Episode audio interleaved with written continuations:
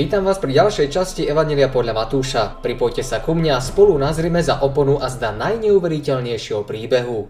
Príbehu o Mesiášovi z Nazaretu, Ježišovi Kristovi, synovi Božom, ktorý prišiel svetu zjaviť charakter Boha Otca a jeho neskonalú lásku.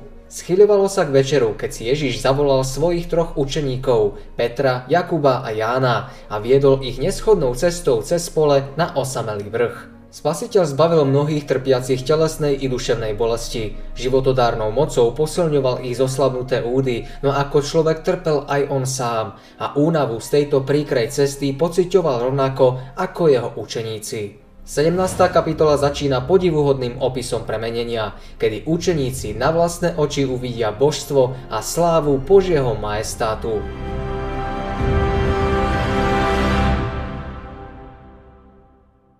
A po šiestich dňoch pojal Ježiš Petra, Jakoba a Jána jeho brata a vyviedol ich na vysoký vrch osobitne.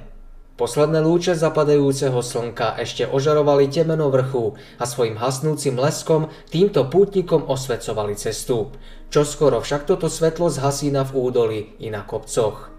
Slnko zapadá a osamelých chodcov zahaľuje nočná tma. Temnota okolia akoby odzrkadľovala ich smutný život, okolo ktorého sa tiež zmrákalo a strievalo. Učeníci sa neodvážovali spýtať Krista, kam ide a za akým účelom. Často na vrchoch strávili celú noc v modlitbách.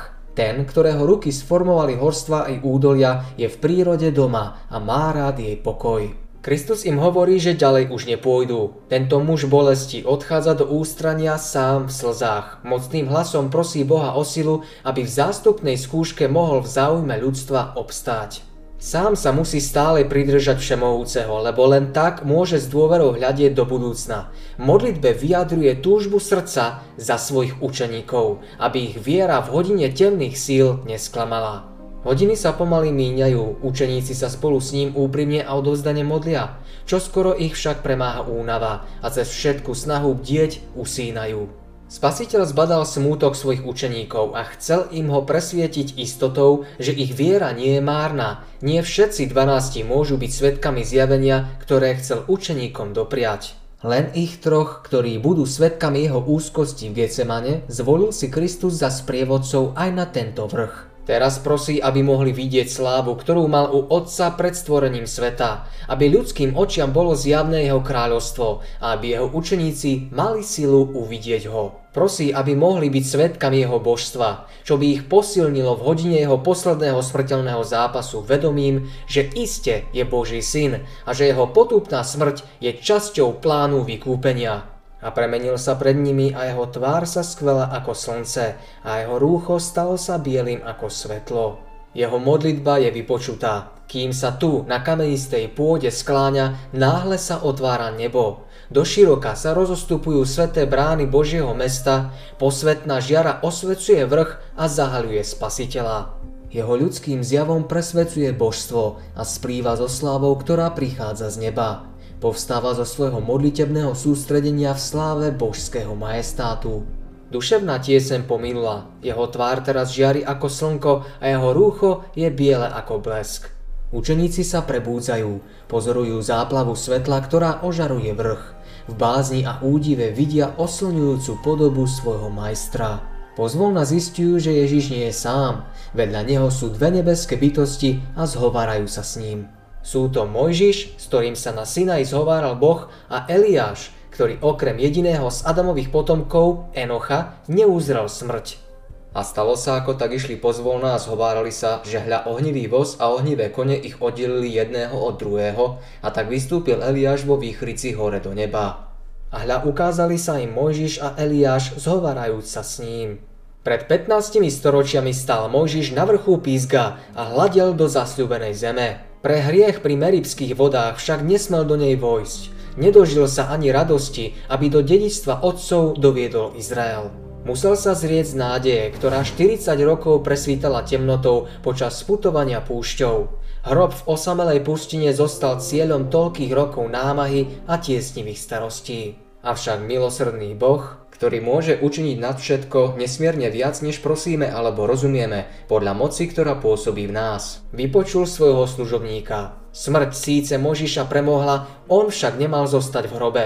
Sám Kristus ho povolal k životu. Pokušiteľ Satan sa kvôli Možišovmu hriechu prel o jeho telo, spasiteľ ho však vyviedol z hrobu.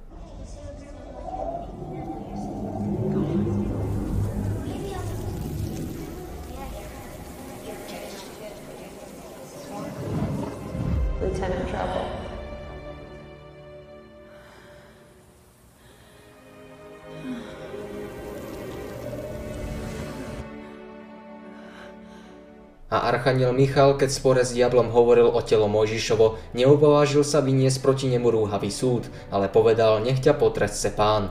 Mojžiš na vrchu premenenia bol svetkom Kristovho víťazstva nad hriechom a smrťou. Stal sa predstaviteľom tých, čo vstanú z hrobov pri vzkriesení spravodlivých.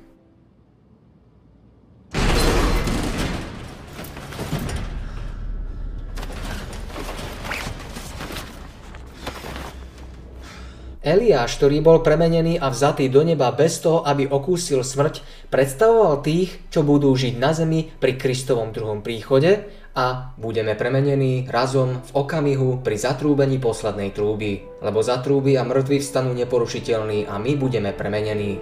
Ježiš bol prihodený nebeským svetlom a teraz sa splnilo spasiteľovo zasľúbenie učeníkom. Na vrchu premenenia sa v malom obraze premietlo budúce kráľovstvo slávy. Kristus ako kráľ, Mojžiš predstaviteľ vzkriesených svetých a Eliáš predstaviteľ premenených živých. Učeníci túto scénu stále nechápali. Nazdávali sa, že Eliáš prišiel ohlásiť Mesiášovo pánstvo a že na zemi bude už čoskoro zriadené Kristovo kráľovstvo. A Peter odpovedal a riekol Ježišovi, pane, dobre nám je tu byť. Ak chceš, spravíme tu tri stany. Tebe jeden, Možišovi jeden a Eliášovi jeden. Korunu však nutne predchádza kríž. Predmetom ich rozhovorov s Ježišom nie je Kristova slávnostná korunovácia za kráľa, ale jeho smrť, ktorá ho čaká v Jeruzaleme, nádej sveta a spasenie každého človeka. Ježiš obťažený ľudskou krehkosťou, ľudským zármutkom a hriechom sveta žil medzi ľuďmi osamelo. Keď ho tiestila prichádzajúca skúška, bol duchovne osamotený vo svete, ktorý ho nepoznal. V nebi žil v ozduši lásky a spoločenstva, ale na svete, ktorý stvoril, bol osamotený. Nebo teraz poslalo Ježišovi svojich poslov, nie anielov, ale ľudí, ktorí poznali utrpenie a zármutok a mohli spolu cítiť so spasiteľom v skúške jeho pozemského života.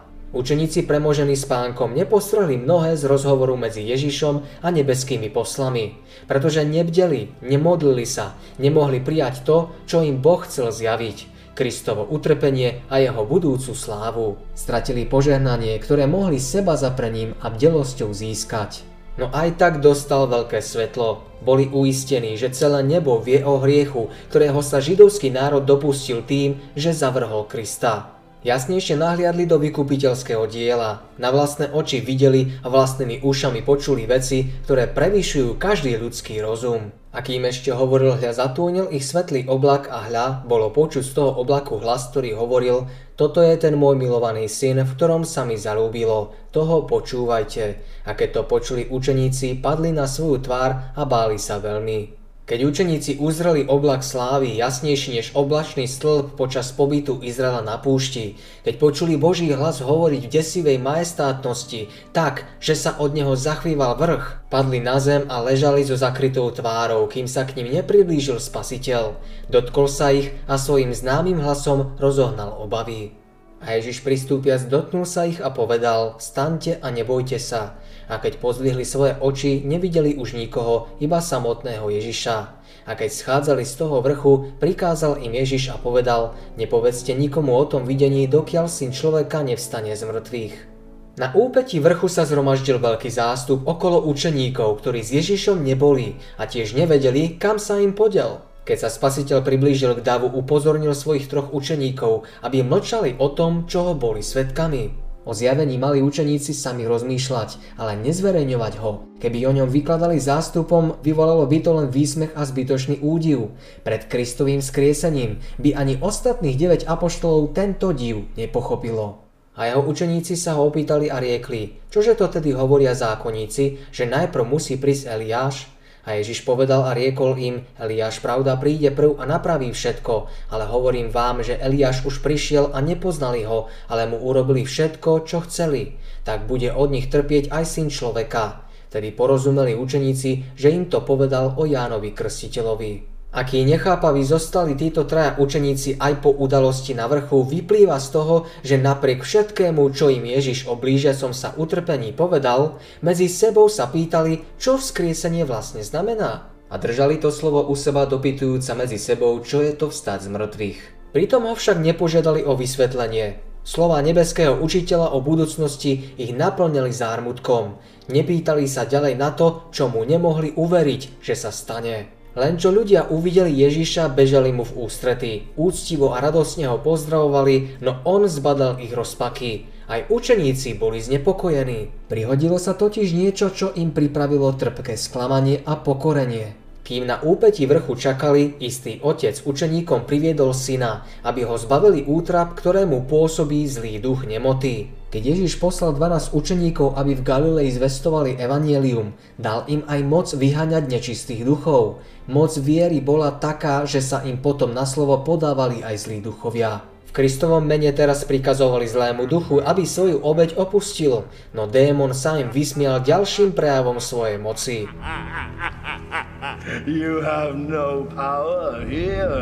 Učeníci si nevedeli vysvetliť túto porážku a uvedomovali si, že svojim počínaním privodia na seba i na majstra len pohanu. Medzi prítomnými boli aj zákonníci, ktorým táto príležitosť vyhovovala, aby učeníkov ohovorili. Dobiedzali do nich bezočivými otázkami v snahe dokázať, že sú podvodníci aj so svojím majstrom. Rabíni víťazoslávne tvrdili, že ide o zlého ducha, ktorého ani učeníci, ani Kristus nemôžu premôcť.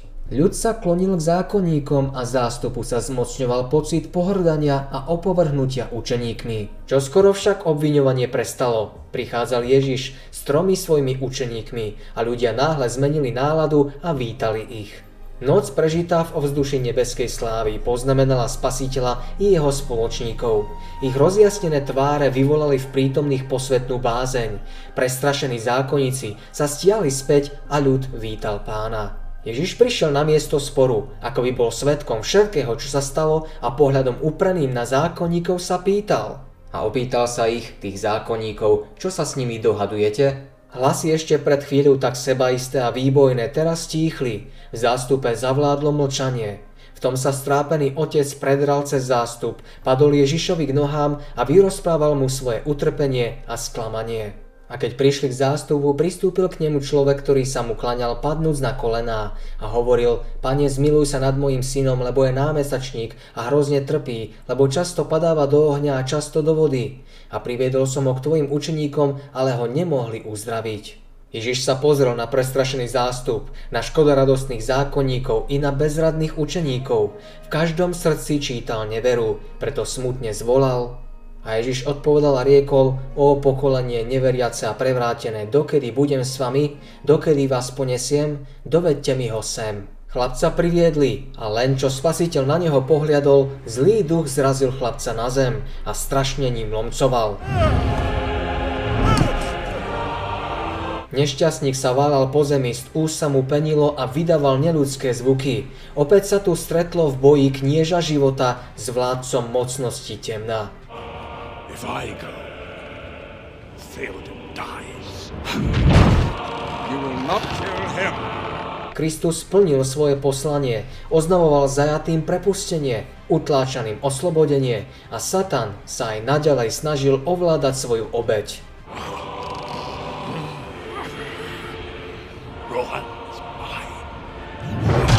Anieli svetla i zástupy padlých anielov neviditeľne tu prítomní hľadeli na tento zápas. Ježiš na chvíľu pripustil prejav diabolskej moci, aby prítomní lepšie pochopili, z čoho tohto trpiteľa vyslobodí.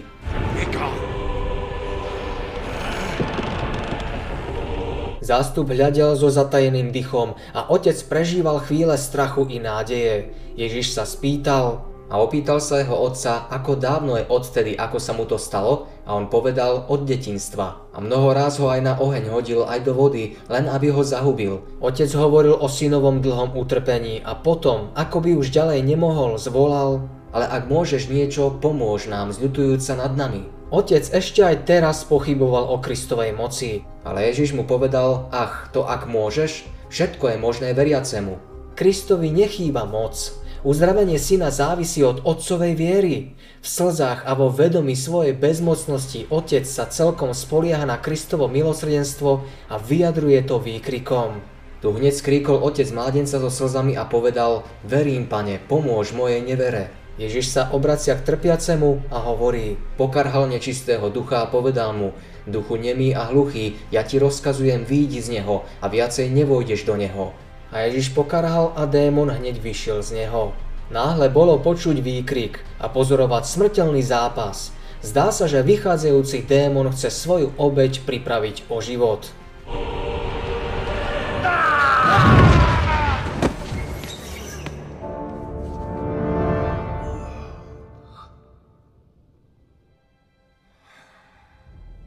Chlapec tu leží nepohnutie ako bez života. Zástupy si šepkajú, zomrel? Ježiš však uchopil chlapca za ruku, zodvihol ho a duševne i telesne zdravého odovzdal otcovi.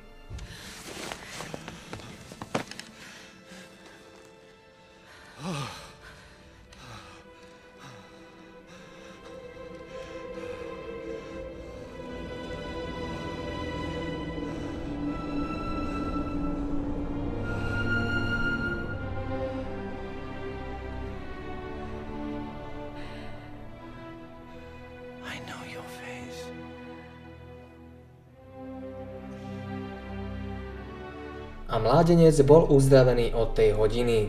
Otec a syn ďakovali svojmu vysloboditeľovi. Zástup žasol nad veľkou Božou mocou a zákonníci porazení a sklesli mrzuto odchádzali. Vtedy pristúpili učeníci k Ježišovi osobitne a povedali, prečo sme ho my nemohli vyhnať?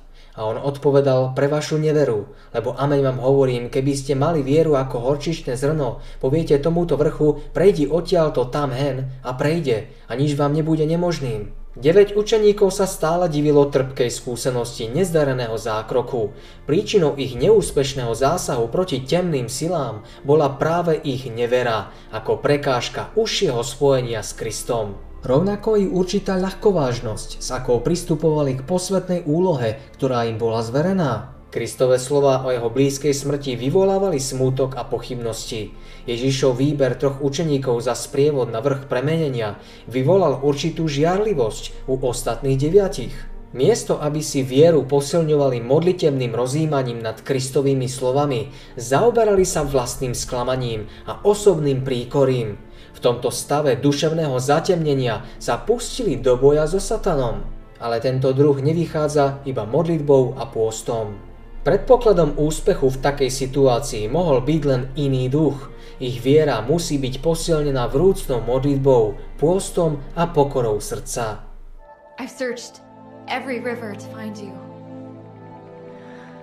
And now I'm here at the very last one. Každé sebectvo musí ustúpiť a človeka musí ovládnuť Boží duch a jeho moc. Len opravdivá, vytrvalá, k Bohu sa upínajúca modlitba viery, viery, ktorá vedie k bezvýhradnej závislosti od Boha a k úplnému posveteniu sa jeho dielu, môže zaručiť pomoc Ducha Svetého v boji proti kniežatám a zlým mocnostiam, vládcom temnoty tohto sveta a mocným duchom v nebeských oblastiach.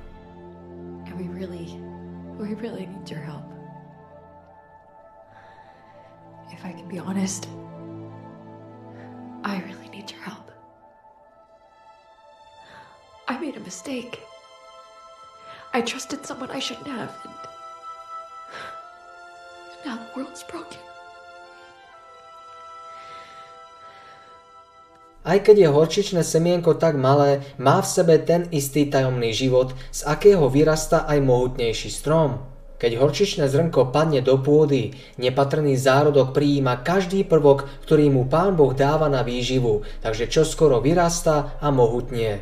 Ak máte takú vieru, budete sa pevne opierať o Božie slovo a o všetko, čo vám Boh určil na pomoc.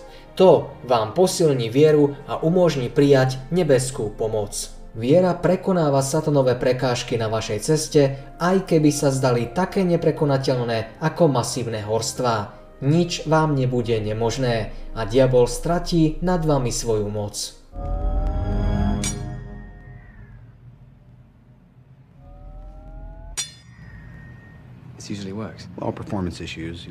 Silná viera spočíva v silnom Bohu. Rastie dôverou a prisvojovaním si jeho zasľúbení. Lebo všetko, čo sa narodilo z Boha, víťazí nad svetom. A toto je to víťazstvo, ktoré zvíťazilo nad svetom, naša viera. Uschopňuje nás prijímať Božie dary a bola v rozličnej miere udelená každej ľudskej bytosti. Okay, just relax. I'm relaxed. You don't sound relaxed. It's entirely possible to be relaxed and extremely uneasy at the same time. No, it's not. You do it all the time. No, I don't. Yes, you do. No, he doesn't. Rastie každým prisvojením Božieho slova. I won't let anything happen to you. See, Benji, you're perfectly safe. Ak chceme posilňovať svoju vieru, privádzajme ju do kontaktu so slovom. Boh nás posilní, uschopní, podoprie, bude nám vysokým bralom a nepreniknutelným štítom.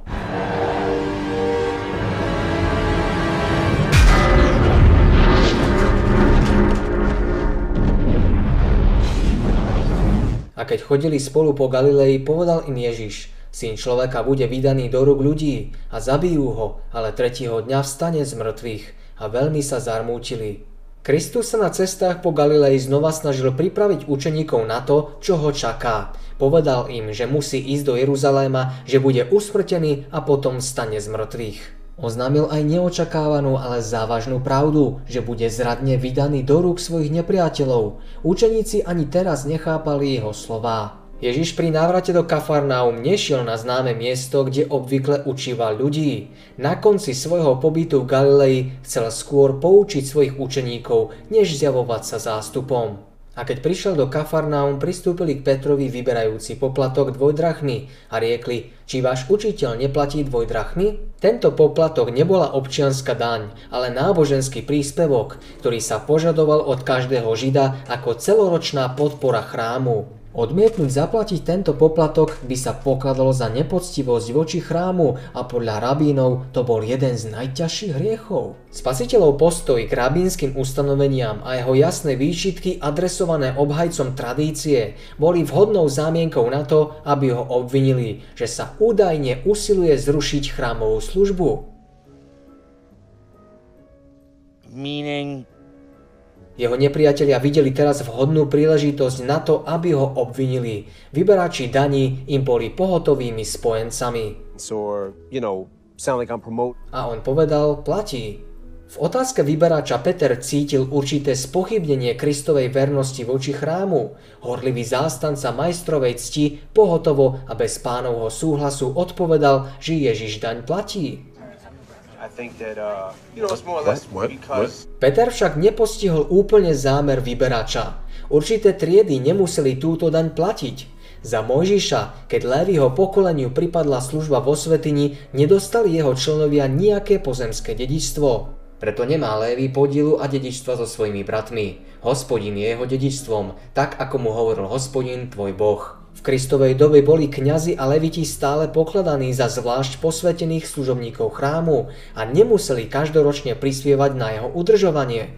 Aj proroci boli zbavení tejto povinnosti. Keďže rabíni požadovali daň od Ježiša, zrejme nedbali na jeho prorocké a učiteľské poslanie a pokladali ho za obyčajného človeka. Keby bol Kristus odmietol platiť daň, vykladali by to ako nepoctivosť voči chrámu. Zaplatenie by naproti tomu znamenalo uznať, že ho právom zamietajú ako proroka. Peter len krátko predtým vyznal, že Ježiš je syn Boží. Teraz však premeškal príležitosť poukázať na povahu svojho majstra. Odpovedou, že Ježiš daň platí, potvrdil vlastne falošnú predstavu, ktorú kňazi a starší chceli ochotne zverejniť.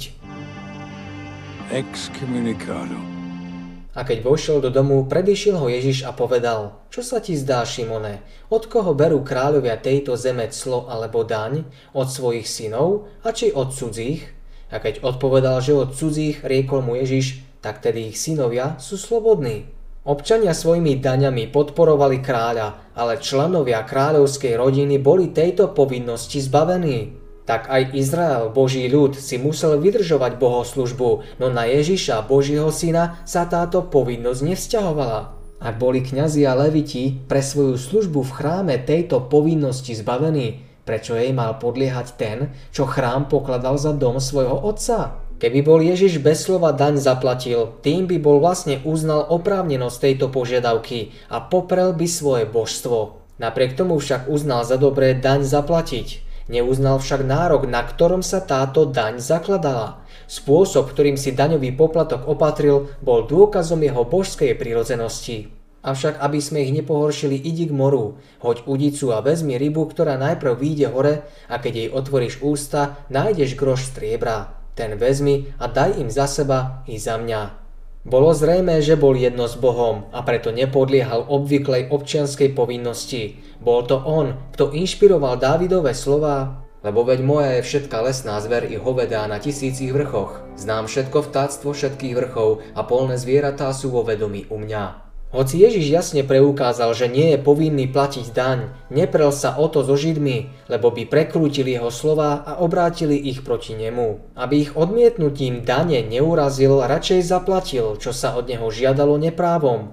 Malo to byť vzácným naučením jeho učeníkom. Vzťah k chrámovej službe sa mal výrazne zmeniť a Kristus ich týmto poučil, aby zbytočne neodporovali ustalenému poriadku pokiaľ možno nemali zavzdávať dôvod k falošnému výkladu svojej viery. Aj keď kresťania nemajú obetovať ani jedinu zo zásad pravdy, majú sa, kde sa len dá, vyhybať sa sporom. Zachovávaním zákonov nebeskej vlády prejavujú svoju vernosť Bohu, sú Božími vyslancami na zemi, svetlom sveta a soľou zeme. Miesto tvojich otcov ti budú tvoji synovia, učiníš ich kniežatami po celej zemi. Vyznávať Božiu vernosť je nebeský spôsob, ako svetu zjevovať Krista. Tak ako svety v dávnych dobách, i my máme svedčiť o Božej milosti.